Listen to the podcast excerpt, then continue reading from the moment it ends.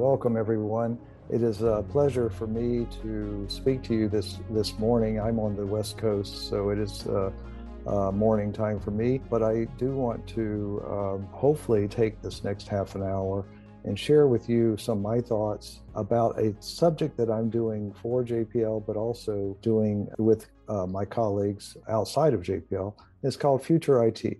Now, a little bit about me first is uh, that, as Kara mentioned, I was the CIO at JPL for 14 years. I've been with JPL 16. So, the last two years, I've been focused on providing advisory work and doing strategic work for the Office of the Director of the Lab. We're going through some change now for a new director, but at the same time, the person I've been reporting to and working with has been uh, in place. So as I look to my past, you mentioned, uh, Kara mentioned the CIO FDA, a lot of fun, but it seems like so long ago, certainly 16 years ago at least. And I was also uh, chief of IT at IRS. Um, you can ask me about that later. That was an interesting experience. Then I spent 16 years with Marriott International in various roles and left there as senior VP of uh, operations and technical services. And uh, so prior to that, I had some experience with banking, with networking, and with a chemical company where I really learned to enjoy working with the science community, quite frankly. So, so my background is varied. It's almost like technology in many ways. As you could think, as I'm talk about future IT, I do want to just take a quick look at the past, and then I want to talk about JPL just for a little bit.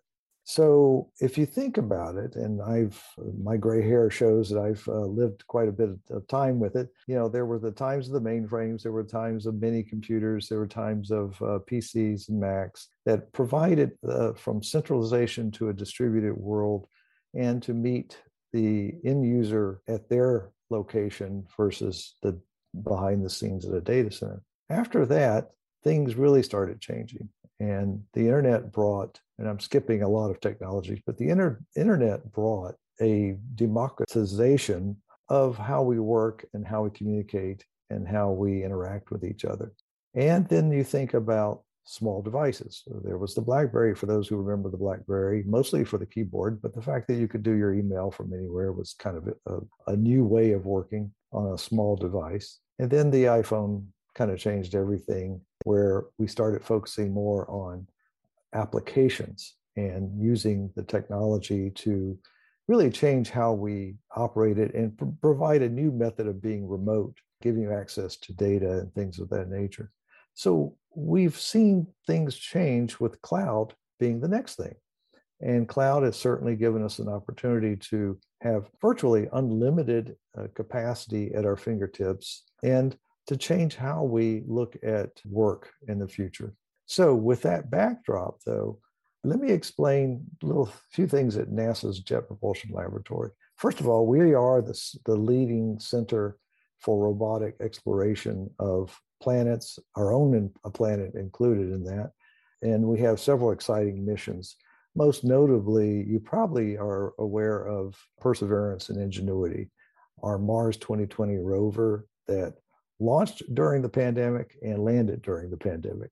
And uh, I think that's uh, uh, one of those uh, cool things that we can claim. The workforce was on lab, the, the, the essential workforce uh, was uh, in person on lab, screened, of course, to make sure that we could pull those missions off. The landing was phenomenal, had new technology. We'll talk later about AI and ML but it certainly used um, new technology to to have a better landing. The helicopter was an uh, amazing uh, device to work in uh, atmosphere that's one hundredth that of the of the Earth, and to be able to send back pictures through the rover up to a Mars reconnaissance uh, orbiter. Uh, and then back to Earth is quite a remarkable feat. And so we are seeing a lot of firsts and JPL is not stopping with that. We're, that uh, that mission is still in operations, and occasionally we use the uh, the helicopter now to provide reconnaissance for the rover in terms of direction of of, of uh, path it's going. So, what does this all mean for the future? Is the missions we have upcoming in the next several years? We have a lot of missions starting uh, this this year, launching in, in the uh, latter part of this year as well as uh, next year that will start providing more data than we've ever had before coming to us. And that puts a challenge on our, our systems at JPL. And we are going, we're building capability. Certainly, we started with cloud many years ago to help us uh, be prepared for those kind of things. We have exciting missions in our horizon that are being worked on as of today. For example, Europa which is a icy moon of Jupiter. We have a mission to, and hopefully in 2024, to be launched and explore that icy planet and eventually have a device or technology that will go through the crust of the ice and hopefully we'll get a view of what the whatever the water or whatever the uh, substance is that we can explore uh, in that uh, th- this is stuff that hollywood you know enjoys quite frankly and we hope to have some exciting findings on that. So what does this all mean? Well when you take a look at science scientists want data but they want data from places that humans right now can't go to. And what do we do? We provide that we have to build the technology because usually can't buy it off the shelf too easily and we have to build the technology to get the data. We have to have a spacecraft to get us there. We have to have a rocket to get us up into space. And so when you think of it in those those terms you start seeing a, a natural progression of what type of technologies are you going to need to do that what are the obstacles and how can we reduce the friction if you will to provide the it that's necessary to have these future missions be be successful. And so that's a little bit about JPL. Our future is exciting. I invite you to look at our website to see the missions we have currently running, as well as the future missions to get more detail on those. My role is to help define what the future looks like in IT, not the organization, but the function of IT, because we have a lot of IT across uh, the Jet Propulsion Laboratory. Our missions are like floating data centers, if you will, flying data centers and they're getting more sophisticated. As we find technologies, they'll let us get past some of the things like radiation and stuff like that that prevent us uh, in, the, in the past from having more capacity. I'll give you an example.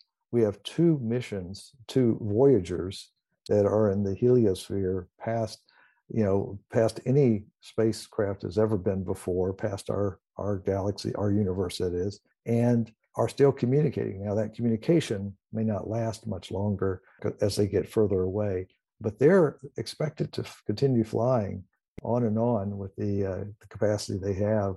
unfortunately, the communications does may not be able to reach them forever. But what we have discovered is quite amazing. So, what is future IT? This is my definition. It is uh, envision is is the projecting the technologies tomorrow uh, future operating models, workforce strategies, and possible new organization models.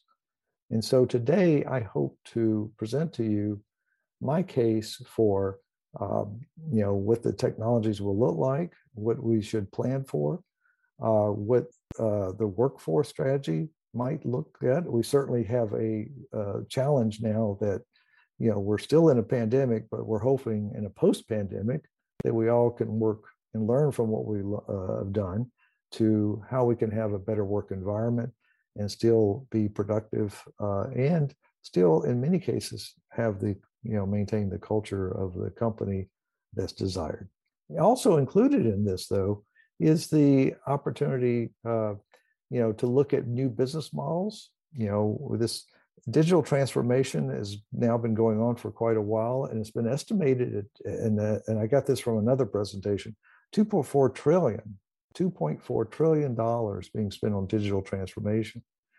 So you have to start thinking, what's post digital transformation? Uh, I've lived through post analog transformation, and so what are the post digital transformation times going to look like? And when when we have connectivity and new technologies allow us to do things that we couldn't do before. So let's get started with uh, uh, some of this that um, on the technology side, which kind of gives me kind of a convenient uh, area to work with. as we all know, uh, every, if you you can't go to a conference without talking about AI and machine learning and uh, uh, you know uh, big data, things of that nature. Even that term has been used for a while, that's maturing. In five years, that's going to be very mature and it'll be built into almost everything we do. The cloud vendors are already providing capabilities so you can easily put your applications to look at the data that you have and to start doing advanced analysis on that. Many of you may already be doing that. I know that we've started, and it means, though, some implications.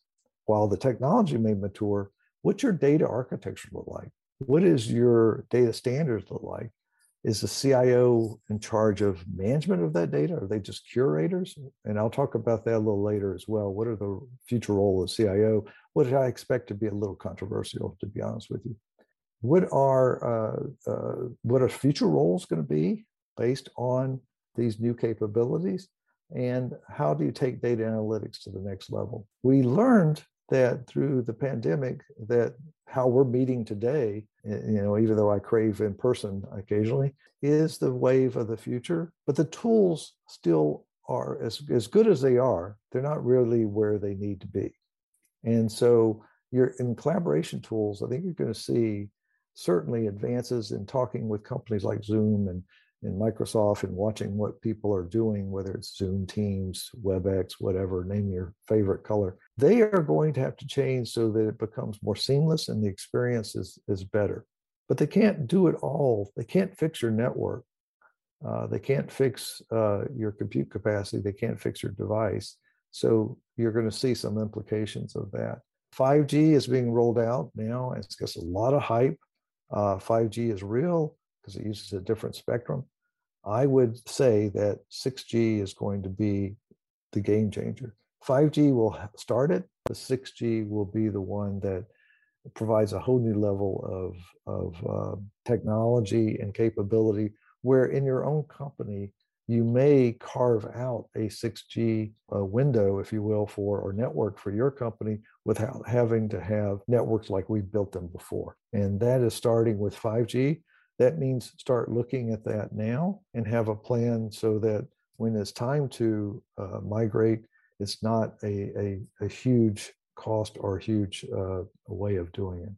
Cloud is maturing. I started using cloud at JPL I would say 10, 10 plus years ago. We saw the benefits of cloud pretty earlier, some pretty early. I could not keep up with the compute demand of a science-based and engineering-based organization like JPL. And so I couldn't build data centers. I couldn't get enough compute capacity. It took too long. And so when we started our cloud uh, venture, it was to work with our engineers and scientists to provide faster access and give them capacity that they can afford, you know, as much as possible. And that proved to me that IT working with our community uh, that we could solve a lot of problems together. And it told told me that I could rely on the cloud. Now I have to be honest; it took several years for me to say, "Am I going to replace my data centers with cloud?" And um, you know that while that hasn't fully happened, it has reduced our data center uh, space and it has uh, allowed us to think differently in a cloud first you know uh, mantra if you will to to start utilizing cloud computing better. We had to learn finops. We had to learn uh, basically how to manage in that environment. We have a chargeback capability we had to learn how to do that so all those things will be overcome you know in five years and the maturity now leads us to what we can do differently i will tell you that uh, IoT, while we talk about it today, it's almost uh, you know it's it's kind of interesting for operational technologies. Uh, it might be for inventory, for uh, containers. It may be for tracking things. We started when it was more of a game, and uh, it was kind of fun to play with. Uh, we had Amazon Echoes uh, that we played with quite a bit to see if we could make a more automated uh, experience for people. Uh, I had one set up where I could ask it questions about my key data that I was interested in. Uh, you know, how, how many help desk calls, how many users are logged on, things of that nature. And we had that working. Unfortunately, there's a syntax with that that you have to be exact with, and uh, that used to cause me problems. And so when natural language processing becomes, as it's maturing and becomes more capable, not only for smart devices, but also so that we can use the uh, human uh, interaction better and experience better, but also because we're going to use in collaboration, you know, having natural uh, language processing where it can do translation so that you have a conversation with uh, with your colleagues in other countries in their language of choice. That's not that far away. In some places you could play with it now, but in five years plus, you're going to see you know advances in that area where you can have a natural conversation and hopefully uh, communicate better. Things like uh, uh, blockchain, you're already seeing some things with blockchain is no longer used just for uh, cryptocurrencies. It's also used for inventories, and uh, we're seeing some really interesting use cases out there. And I invite you to look at that. Where will that be in five years? Matter of fact, where will cryptocurrencies be in five years? You know, the the odds are that we'll have a better way of interacting, exchanging and uh, working with those technologies as they mature and hopefully stabilize a little bit too. There's a, there's always an element of risk with these technologies.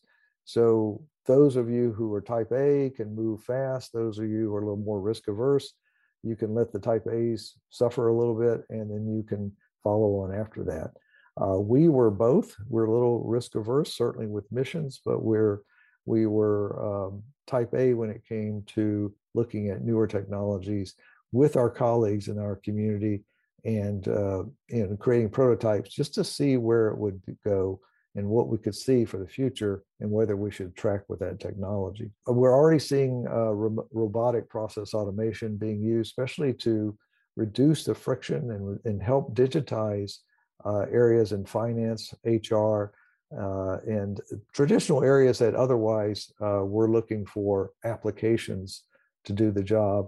Chatbots are already in place. You use them in your own experience. I, I have mixed experience with them. Some are good, some are not so good.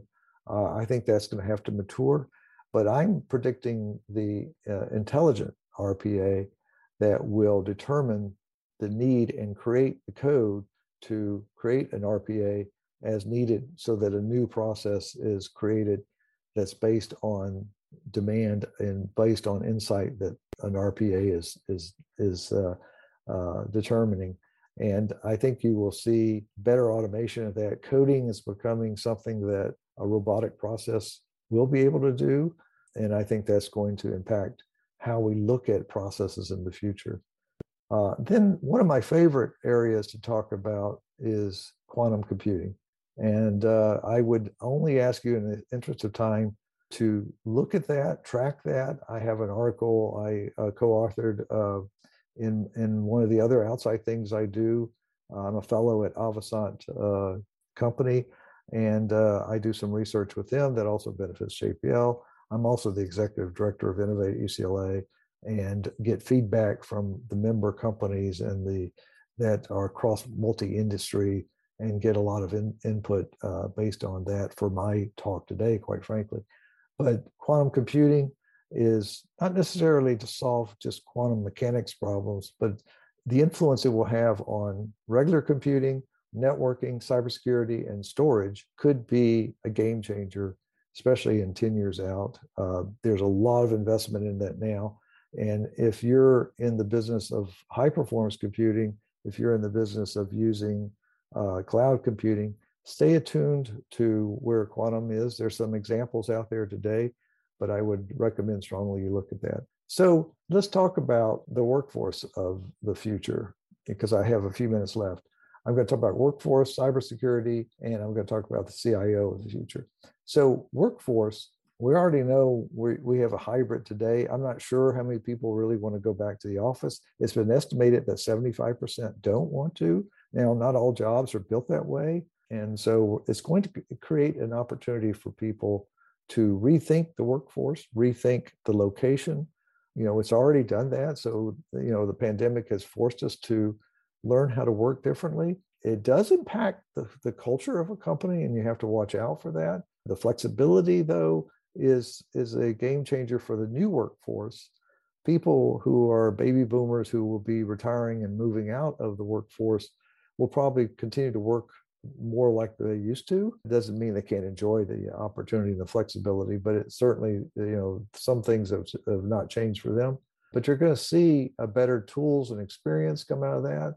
And you're going to see how the company's culture adapts to this shift in where the workers are. The biggest change I see, and this is one that I think we have to address today and hopefully be skilled in five years out so that it becomes a non issue, is managers are going to have to learn to manage differently. You can't go by location, you can't go by, you know, time card, if you will.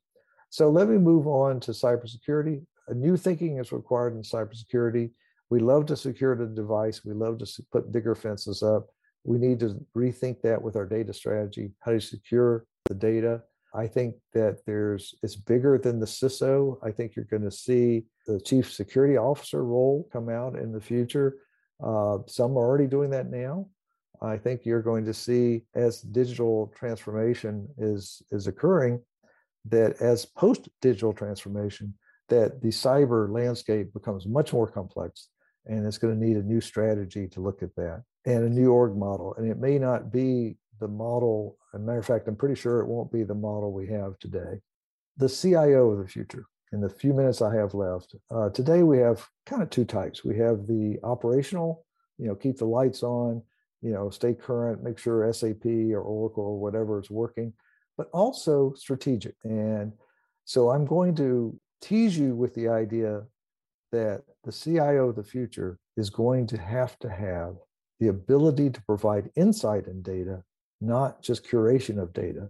So, for example, if all the functional areas, if you have expertise in your organization, in the IT organization, for HR, for finance, for product development, for products, for marketing, and they understand the data as well as those functional areas, then the CIO should be, is going to change to providing insight to the C-suite that they couldn't do before. The CFO has that role a lot today because they get insight based on financials, and for CIO to have the right seat at the table, quite frankly, not the kitty seat, the right seat, it's going to have to have this ability to uh, to market itself and to provide input and insight into that data that the CEO and the C-suite can rely on because the CIO has the tools and will have the expertise to do that. I'll be interested in your feedback on that. If you're starting to see that, there's some interesting titles being developed, chief data and analytics officer type roles. I think those are an indicator of change coming. And so be interested to hear what you folks think about that. And finally, I'd like to talk about where this is all going uh, with future IT. I do think IT organizations need to know something about IT. I've always believed that. So a strong CTO function, I think, is really needed. So you're going to see big technology waves, and you need to understand, in my opinion, this is how I approached it, is you need to understand how that technology will work. You want to be the place that people come to to say, what do you think about this technology and how does it apply to your company? Leadership is going to change. The I've already mentioned with the workforce changing, it's going to provide a, a new way of working, but it's also a new way of managing. And how do you inspire the workforce? We probably learned a lot through the pandemic and this current uh, way of working. But how do you inspire? How do you lead? And leadership may change uh, as well as management changes. Business will change when it's all digitally transformed. So, why would we work the way we work today? And hopefully, that will provide a better way of working, more streamlined, but also create opportunities for new types of work in the future lifestyle changes. We all our experiences uh, that we we we deal with outside of work also influence how we work. And so that's going to continue to to work uh, to look like that. Workforces i've mentioned the workforce of the future. It's going to change. The demographics are changing. The age is changing. And the experiences are changing that are going to provide great opportunity for new business models new, new ways of working and the employment of the future being multinational, being uh, not in your location, maybe uh, certainly in other locations. We have global companies today. I'm not talking about that. I'm talking about something bigger than that that even global companies can work with.